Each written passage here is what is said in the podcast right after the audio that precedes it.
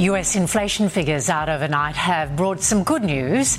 Let's bring in Network Finance Editor Gemma Acton. Good morning, Gemma. Some relief after months of sharply rising prices. Good morning, Anne. Yes, some relief. The latest numbers show that annual inflation in the U S is still far above where it should be, but at least prices didn't rise at all during July. Now, that's mostly due to petrol prices falling after global oil prices pulled back.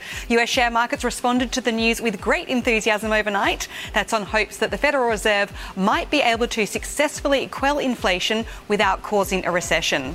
Now, Australia isn't due another inflation report until October, but this week the Australian Bureau of Statistics announced it will soon start issuing an inflation report every month to help give us a more timely understanding of just how quickly prices are rising here.